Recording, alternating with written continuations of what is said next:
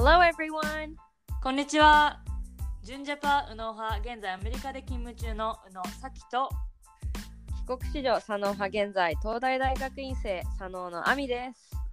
Welcome to 海外に住んで視点が変わって見えてきた世界。このポッドキャストは右脳と左脳が日本と海外に住んでみて感じたことをそれぞれの視点から語り倒します。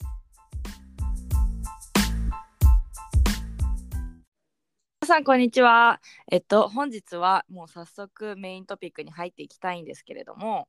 えー今日のメイントピックは私がちょっと先日見てすごく共感したえっとネットフリックスのクイアアイっていう番組に関連したちょっとトピックで話していきたいと思います。えっ、とさっきはネットフリックスであのー結構今シーズン3ぐらいシーズン4とかかなまでやってるクイアアイっていう番組は知ってる？いや、全く知らない。あそうないのやそう。てか私ね、ネットフリックスあるんだけど、多分あんま見てない。マジか。もう私は結構ネットフリックスの戦略にもうズバズバとハマって あの、超見まくってる人なんだけど、うん。うん、あと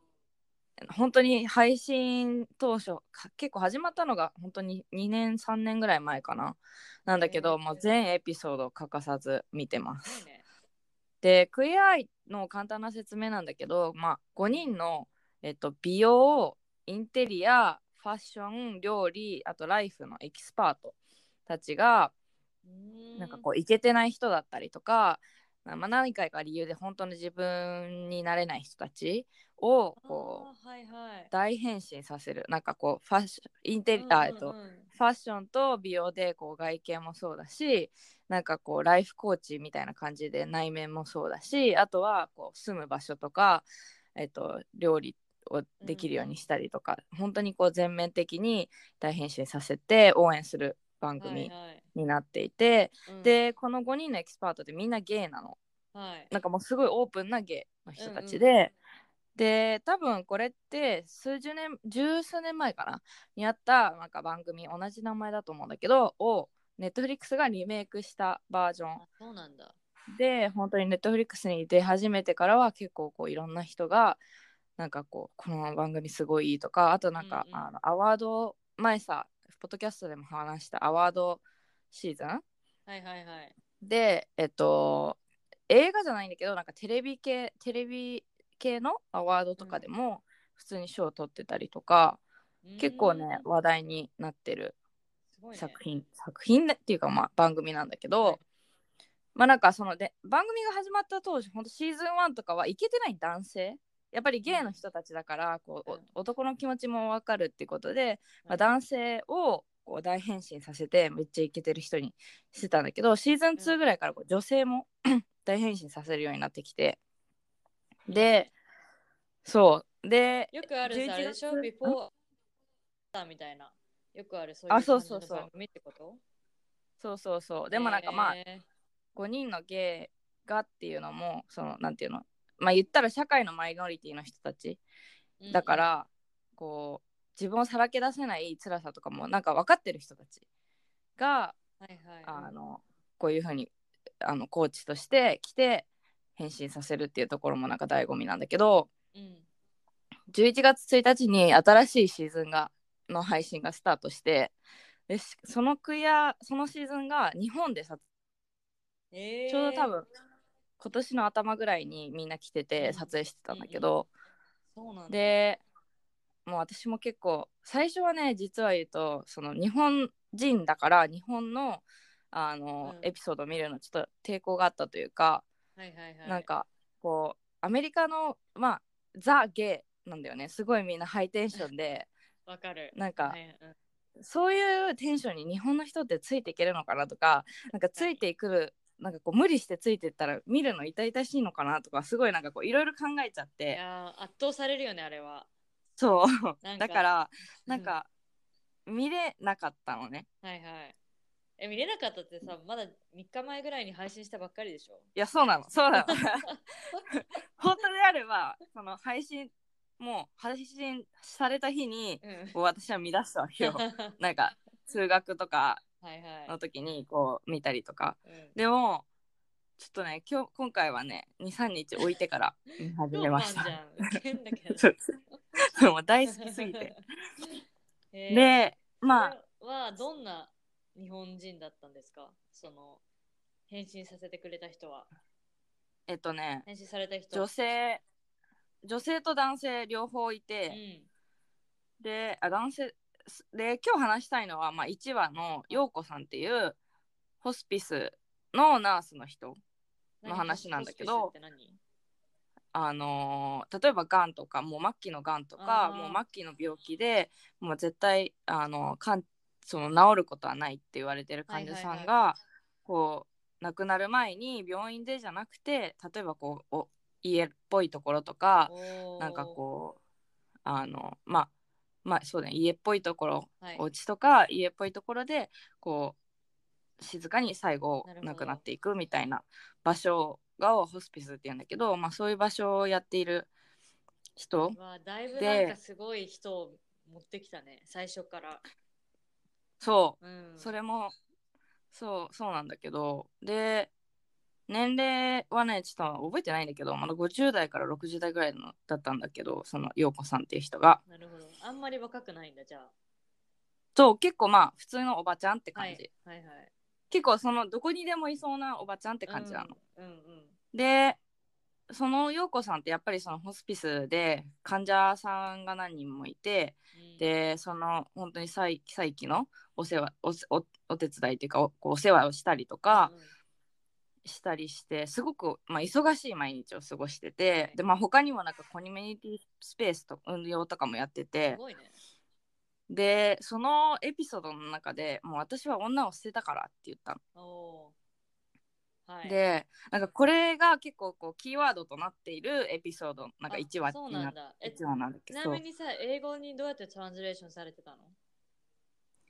覚えいやえっと日本語で？そう日本語で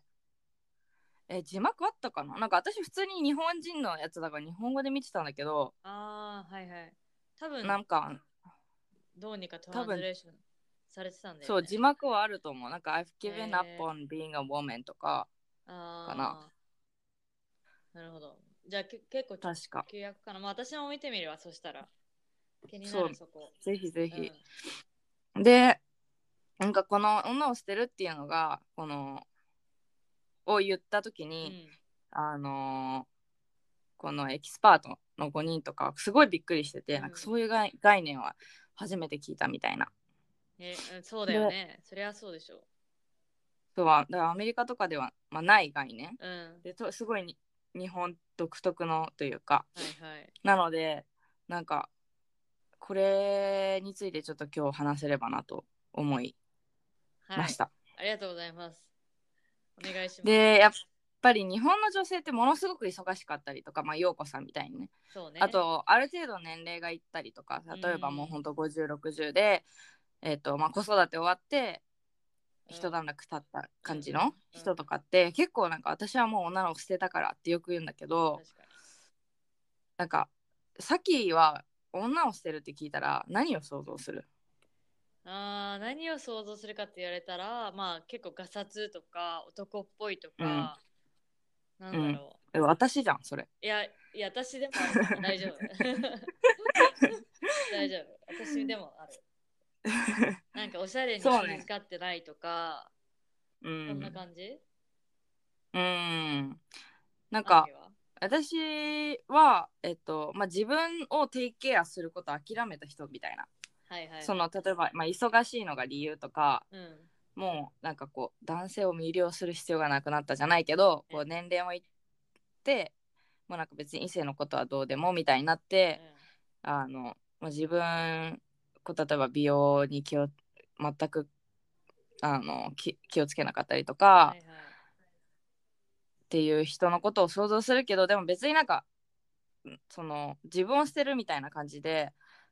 女性女っていう性別に限定するものではなくてまあ普通に私としてはなんか人として自分を捨てるみたいに言った方がなんかしっくりくるかなって、まあちょ特にこのご時世その、まあ、男女比じゃないけどなんかこう男女の差とかもあんまりなくなってきたし、まあね。うん。じゃあなんで日本の女性とそのまあエピソードのネットフリえっとクイアイのエピソードの中でも言ってたけど、うん。その日本の女性は女を捨てるんだと思なぜ日本の女性は女を捨てる？うーん、なんう。か、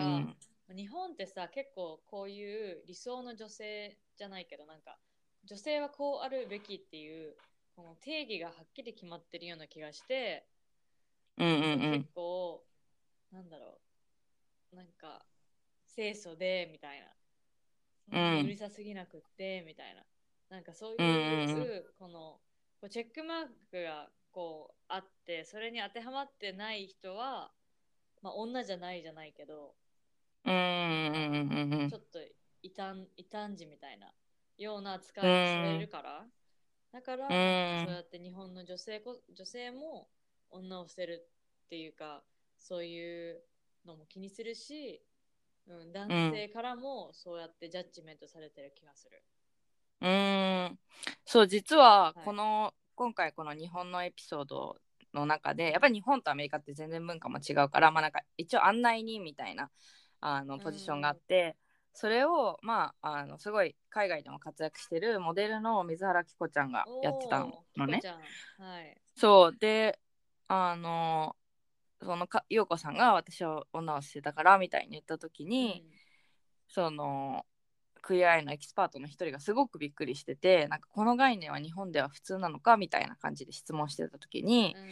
水原希子ちゃんが日本では女性であることの外見へのプレッシャーがものすごくこう強いっていうふうに言っていてやっぱりこう女性っぽさのエクスペクテーションみたいなのがすごいハードルが高いっていうかうんなんか日本でこう結構こうまあちょっと違うけどお弁当のハードルが高いみたいなのも結構今話題になってたりとかもするし。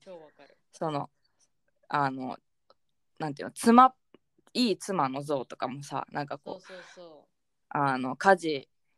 子育てを完璧にこなすみたいなすごくエクスペクテーションが高いし多分自分に関するエクスペクテーションもそうだし周りからこう見られてるっていう風に、ま、周りからのエクスペクテーションもすごく高い文化だからやっぱりあの本当に外見的なところやっぱり外から見えるところだよねうんなんかメイクをきれいにしているとか、まあ、日本ってすごく脱毛処理をしてるとかさやっぱそういうところで女性っぽさって判断されるからあのこう簡単に女を捨てるって言いやすいんだと思う。まあ確かにね。なんかそのエクスペクテーションで言うと、私すごいなんか、うんこれ日本でこうだったって思うのが、やっぱさ、結婚して、で、うん結構アメリカの友達には、How's your marriage life? って言って、なんかまあ言うじゃん。で、うんそういう質問なのに対して、日本人の特に特に男性から聞かれるのは、え、結婚して家事してんの？って言われるわけ。なんかあは？って感じじゃんなんか。あ、うん、は？じゃないけど、なんて言うんだろう。なんか結婚するイコール女性は家にいて家事をしなきゃいけないみたいな。この定うん義うんがもうなんかいまだに若い男性からも言われるってことは、ああ、これうはん日本だなと思って、それはアメリカ人の友達にジョークとして言うと、なんか、えーみたいな、なあみたいな感じで、言われます。そうだよねなんかやっぱりその女性として妻としてみたいなところのエクスペクテーションっていうことだよね。そう。ん。じゃあそもそもこの日本のまあ多分そのおお友達そういうは、えっと、家事してるのって言ってきた友達とかもそうだと思うけう。ど、うんまあ、日本のこの理想の女性像みたいなのがあると思うんだけどそれって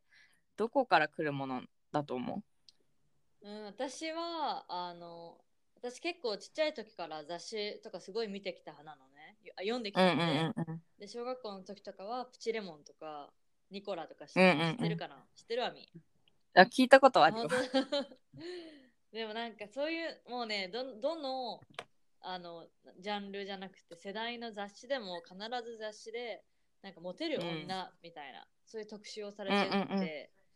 服装から話し方、食べ物食べ物の食べ方とか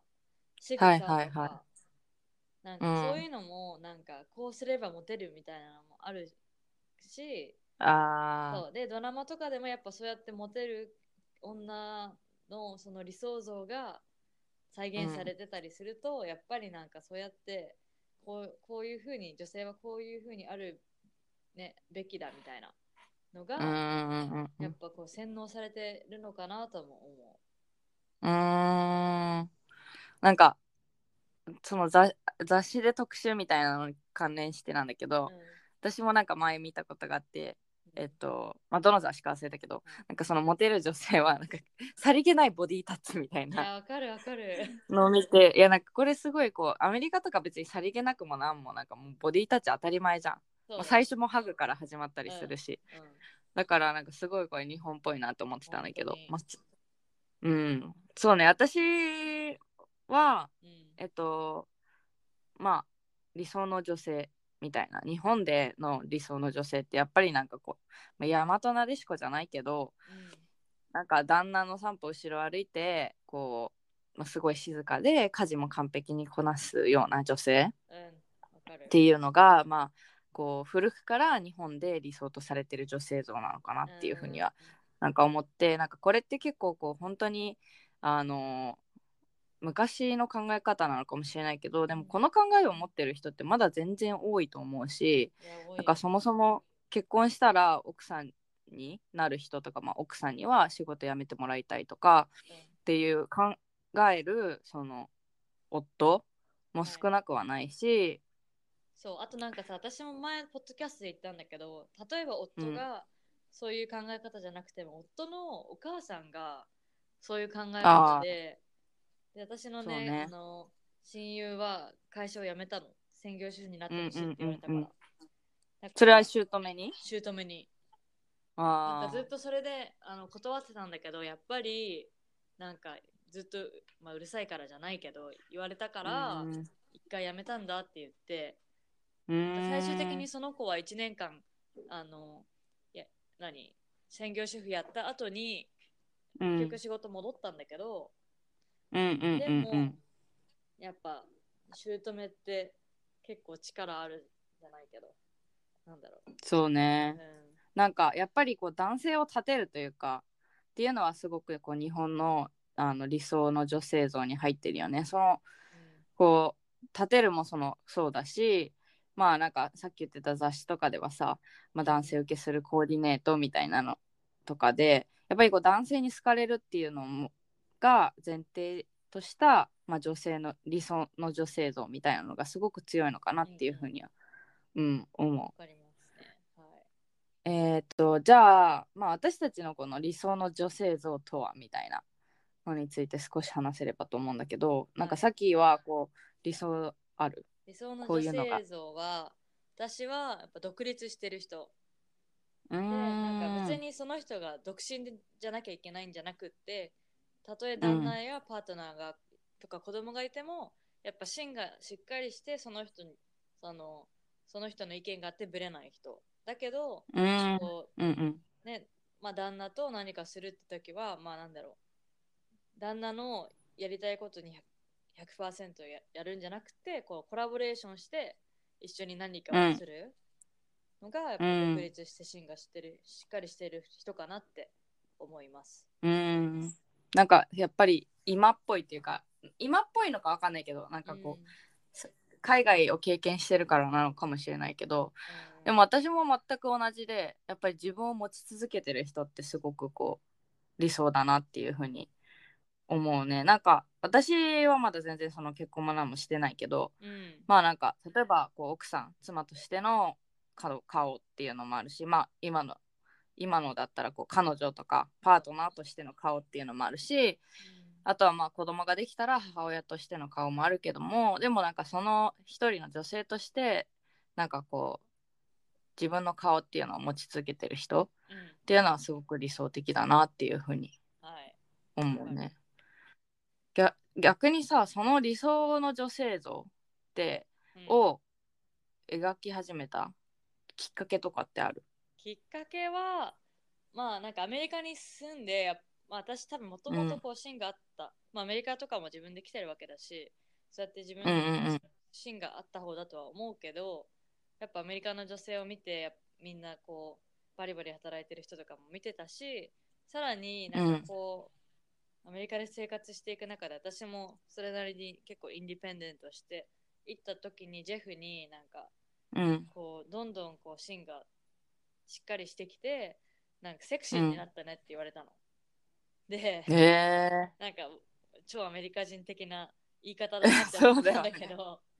セクシーみたいな、what? って感じだ,、だけど、うんあのすごいいい意味だと思うの。このアメリカ人的に。そうだよそうねそうそう。魅力的になったねそうそうそうだね。そういうトランスレートすると。うんそう。それを言われて、あこれこれでいいんだじゃないけど、なんか、あ自分を貫こうって思ったのも大きなきっかけ。うーん。アミは？私はやっぱりなんか周りにいる女性とかこうロールモデルじゃないけどっていうのにこう特にちっちゃい頃。に周りにいる女性にすごく影響されてるのかなって思うんだけどやっぱりなんかまあうちの母親は結構こうインディペンデントそれこそ。であの、まあ、仕事も全然フルタイムでしてたし、子育てもしあのしてたしでなんかまあそういう働きながら子育てしてかつなんかまあ自分のやりたいことを結構こう優先的にやってたような人うん。がすぐそばにいるとやっぱ自分もそういう風な女性になりたいなっていう風にもなんか、まあ、自然とねはい。思ってくるし、まあ、あとはこう母親とか父親の周りにいた他の女性とかあの仕事仲間とかにも会ってたりした時に、やっぱりなんかこうみんななんか輝いてるように見えたんだよね当時の私には。こう働きながら好きなことしてみたいな。うんえ、そのさ、そのお母さんとかの同僚ってタイにいる人のこと？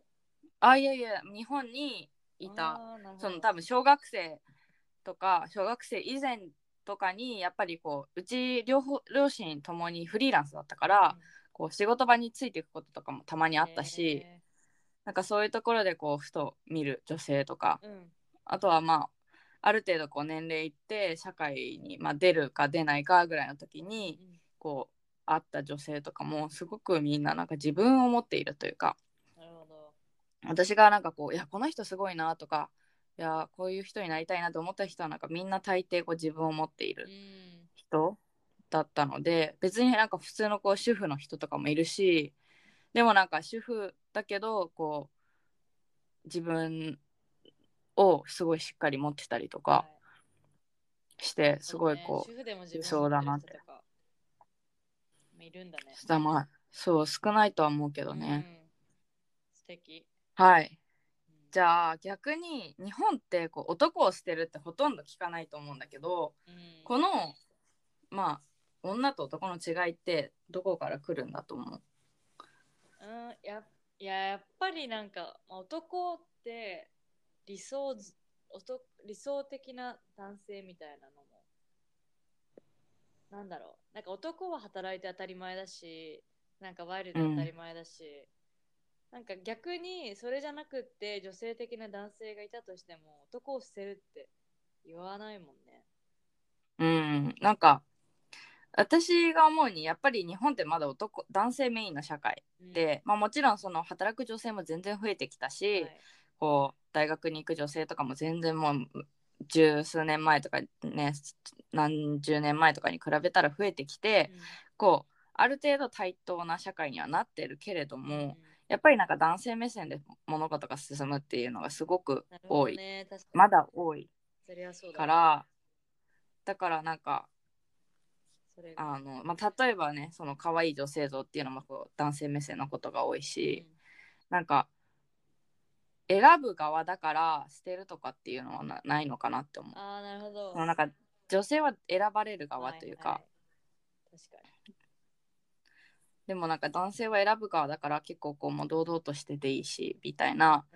ところはあるのかなっていうのはに。そうだね。そう、まあその通りかも。